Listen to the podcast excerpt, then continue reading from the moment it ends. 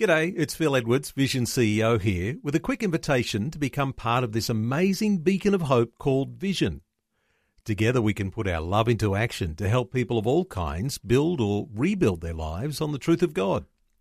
Please consider the part you can play during our upcoming Visionathon appeal, remembering that it's your support that makes Vision possible, including this podcast. This podcast is made available by Vision Christian Media thanks to the generosity of our supporters. Your donation today means great podcasts like this remain available to help people look to God daily. Please make your donation today at vision.org.au. God is not going to be offended when you genuinely want to know which way is His perfect will. That does not offend God at all. I tell you what offends God. What offends God is knowing His will, you balk about obeying it. That offends Him. Hello, and welcome to Leading the Way with pastor and author of the new book Empowered by Praise, Dr. Michael Youssef. Now, let's listen as Dr. Youssef shares his message when you come to the fork in the road. Charles Spurgeon, one of my great heroes, said the following, and I'm going to quote him. He said, Though grace does not run in the blood, and regeneration is neither in the blood nor birth, yet it does very frequently happen that God, by means of one of the household, draws the rest to himself. It is not surprising, therefore, that you will always see in the Bible that faithful prayer, persistent prayer, plus unconditional obedience spells an answer to the prayer. Let this sink in, okay? That's our formula for today, all right? Persistent, faithful prayer plus unconditional obedience equal answers to prayer. We saw in that last message how Abraham's servant Eliezer, who was really the chief of staff, how he was commissioned by Abraham to go and find a wife for his son Isaac, the son of promise, the son of the covenant.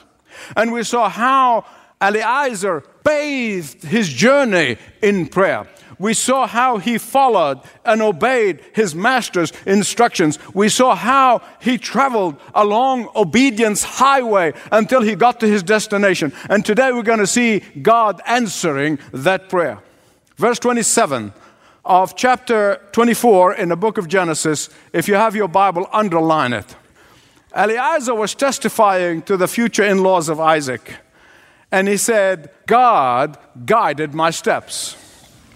Eliezer's prayer was very simple Lord, help me to recognize the right woman that you already have prepared for Isaac. Very simple.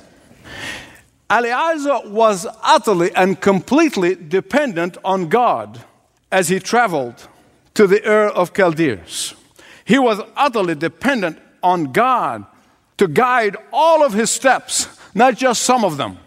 He did not pray for a miracle, as I mentioned in the last message. He prayed for an indication, for a sign. What does a sign say? When a sign says to Atlanta, it's just an indication. It says this is the way you go to Atlanta, right?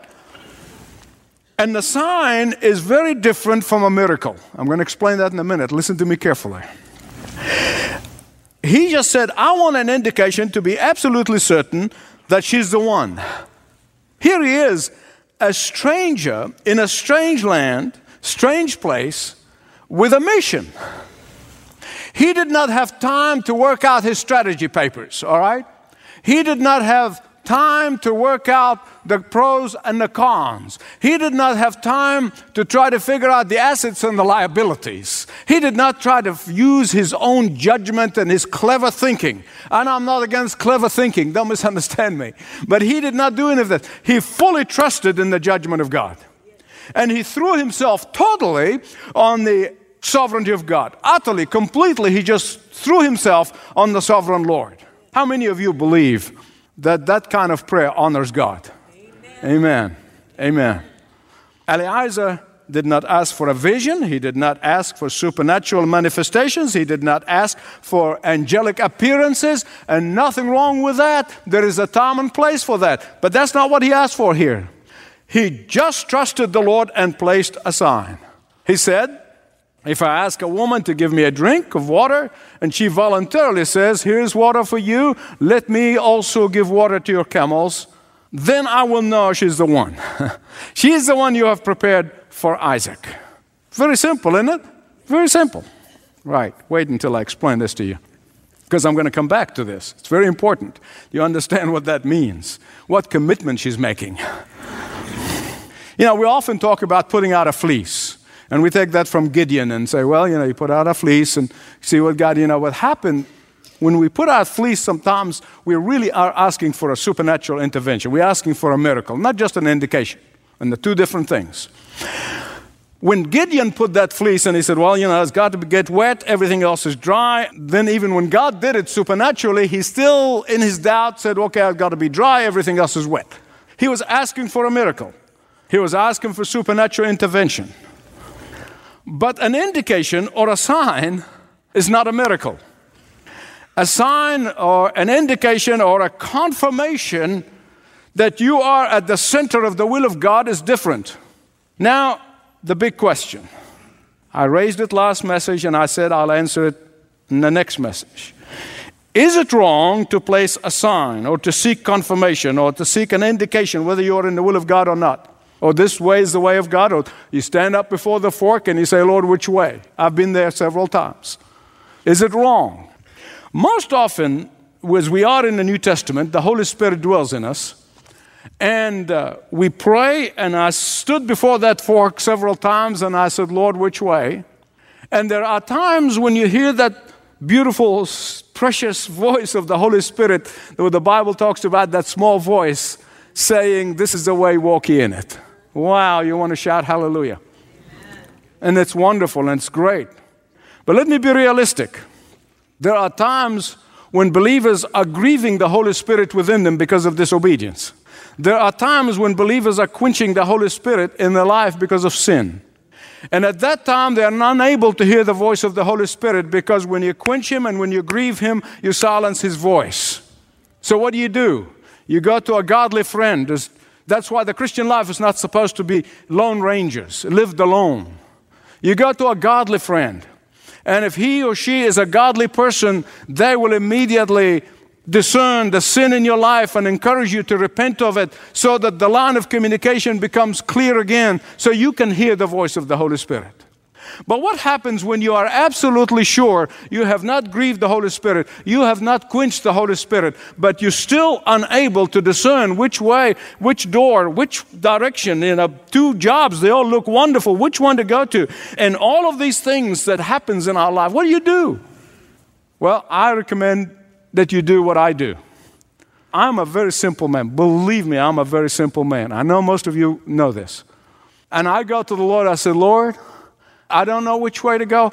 Will you please, in that simplicity, shut all the other doors, keep one open? And I'm telling you, I testify to the Lord's faithfulness, and He had done that with me over and over and over again. So you can seek the will of God in a variety of ways. I want you to hear me right on this one.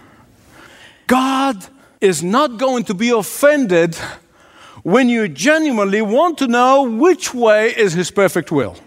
That does not offend God at all. I tell you what offends God. What offends God is knowing His will, you balk about obeying it. That offends Him. What offends God is that when your curiosity wants to know the will of God in the hope that He agrees with you or that His will fits with yours. And Eliezer, while he was totally dependent on the sovereign choice of God, he had some criteria. He had some qualities that the wife of the son of the covenant must have. No, it was not one of those shallow things that most people look for. It was not one of those worldly things that a lot of people look for. It was basically, in, according to Abraham's instruction, it has to be a God fearing from Abraham's household, from his clan. The secondly, the son of the covenant must marry a virtuous woman, that she has to be a virtuous woman. And thirdly, that she has to have a servant's heart. A servant's heart. Now, let me digress just for a moment. Just for a moment, this is an aside, it's a little bonus that for single people, you just take it and you tuck it away in the brain. And whether you're young or old, if you are teenagers, just remember that when you get married 10 years from now. There is one statement when you are choosing a spouse, one phrase that you must never, never, never, never, never, never, never utter out of your lips. Oh, he will change. oh, she will change. You see, if Abraham believes this foolish advice, he would have sent Eliezer across the street, not across the desert. you see, Abraham knew that the Canaanite women were hell raisers, and so did Eliezer. And that is why Eliezer's sign was that she has to have the beauty of holiness, not the beauty of Max Factor. Please listen carefully. God overrules our foolishness. Yes, He does. He overrules our foolish mistakes. But that does not mean that you tempt God by going and being married and equally yoked and then force God's hand to intervene in your situation. That is tempting God. That's presuming on God. Amen? Amen. Remember the formula. Because effectual prayer has to have absolute unconditional obedience. Faithful prayer plus unconditional obedience equal answered prayer. Now, you must not miss the point that I'm going to make here. While Rebecca offered to give water to thirsty camels, she was actually committing herself to long hours of hard work and sweat. She really was. Let me explain it to you. Most of you have never seen a camel unless you traveled in the Middle East or somewhere and camel nearly bit you if you didn't tip the guy. You see, a camel drinks 12 gallons of water.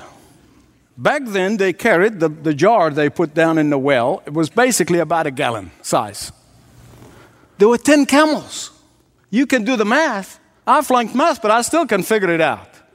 120 times pushing this thing down, pulling it back up feeding this miserably thirsty camel, and then back again and pulling that thing and putting it down 120 times. Now, single men, what's this say to you?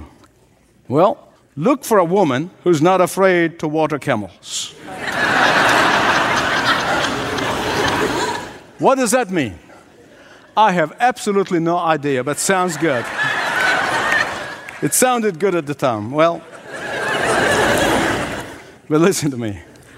While I truly do not make light of the fact how hard that was, and believe me, that was hard work, that took hours. I don't want to make light of that. But there's something else that she did that was of uttermost importance, and it towers over her willingness to work hard and give drink to that camel. Do you know what it is? It was her willingness to go with Eliezer. That's an incredible thing. Think about it. Think about it. Think about it. I know, I mean, this was not just East Coast, West Coast. No, no, no. No, no airplanes. At that time, for her, that meant that she might never see her family again. It meant that she might never go home again. It meant that she will never see her mother again. It meant that she will never celebrate holidays with the family again. This is a long, long way away.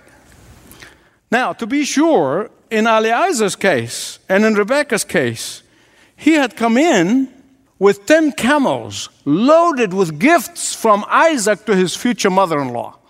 I mean, just think about it. He's a smart thinker, that Isaac guy. I'm telling you. you know, they say behind every successful man there's a surprise mother in law. she was not surprised, she saw it right away. I mean, one of the greatest questions in the Bible one of the greatest questions was asked Will you go with this man? I'm guessing here, but I think probably Rebecca's mother saw all these camels loaded with gifts standing right there behind her. She said, You betcha. Get on that camel, honey.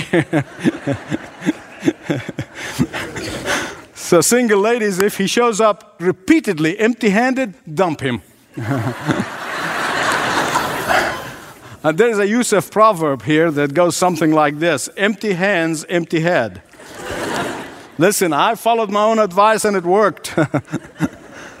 Verse 40 Listen to the testimony of Abraham's faith as it is repeated and announced to those future in laws of Isaac by Eliezer.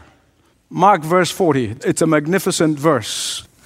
He was telling them what Abraham said to him before he left. He said, Abraham said, The Lord before whom I walked will send his angels with you and make your journey a success so that you can get a wife for my son from my own clan and my father's family.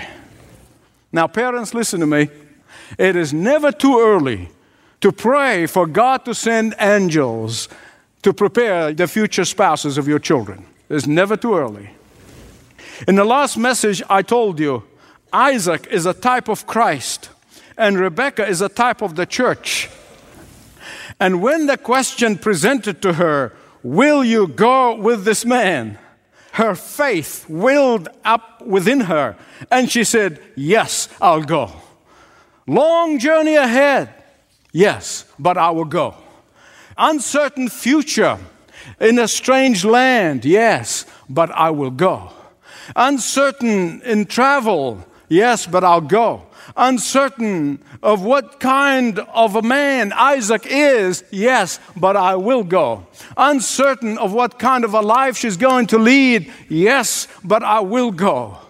I guess she figured out that a, a future husband who is so generous to send 10 camels loaded with gifts will be all right.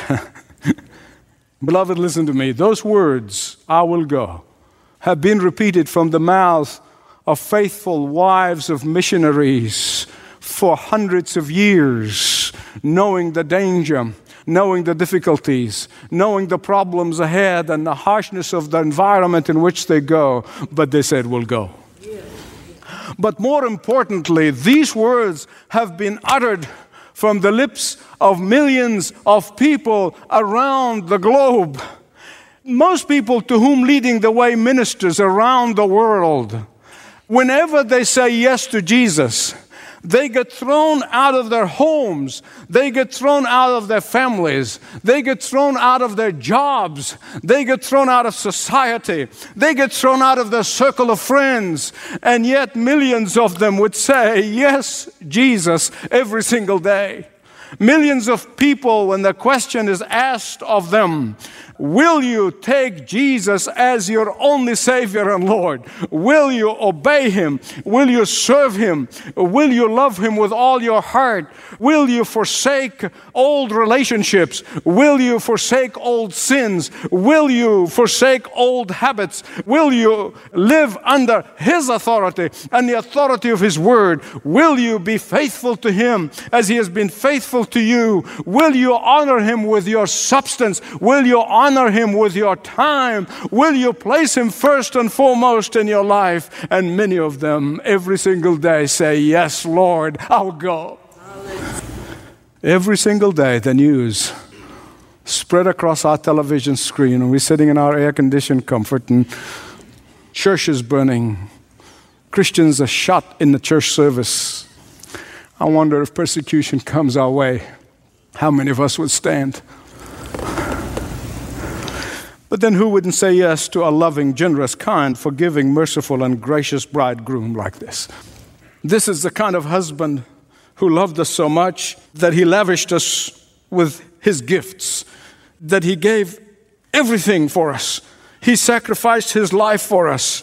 He cares about every single detail of your life and mine.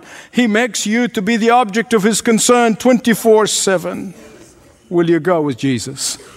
Will you go with Jesus?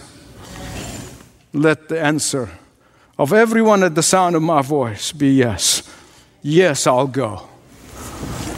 I'm going to tell you this story as I'm beginning to conclude. It's a true story.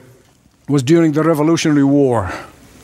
There was a, a British officer from a prominent family who was engaged to his sweetheart before he was conscripted by Madman King George and came to the colonies to fight in one of the battles, he was injured and lost his leg.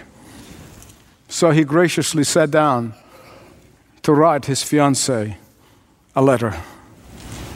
He said, I've been disfigured. I've lost my leg.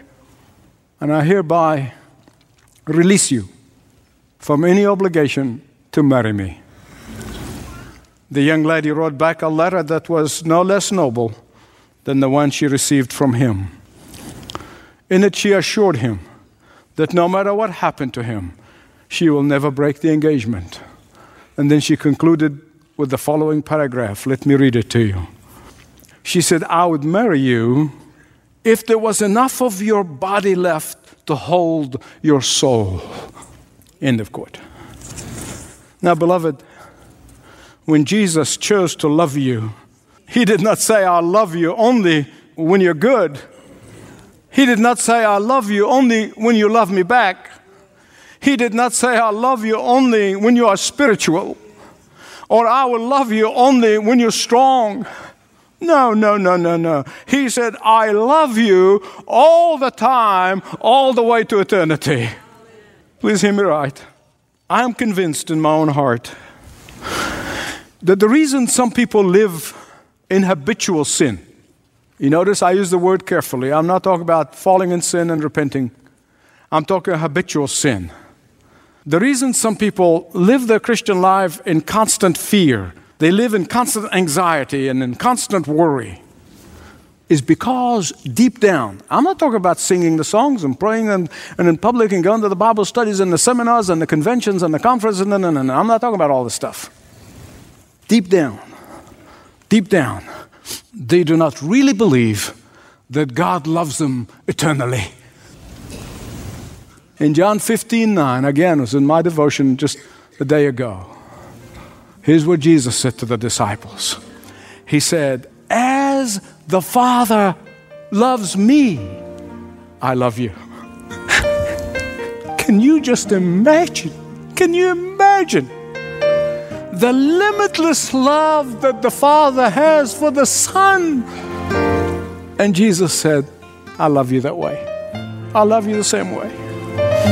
So the question is not whether God loves you unconditionally. The question is, do you love Him enough to obey Him unconditionally?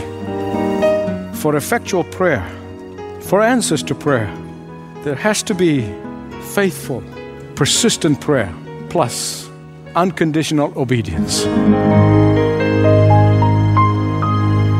Would you like guidance to experience a deeper and more meaningful prayer life? Speak with one of the Leading the Way pastoral team members. You can do it by phone or through electronic messaging.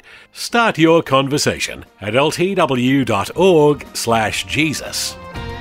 And so we've come to the end of our time together today. Do join us again for another edition of Leading the Way with Dr. Michael Youssef.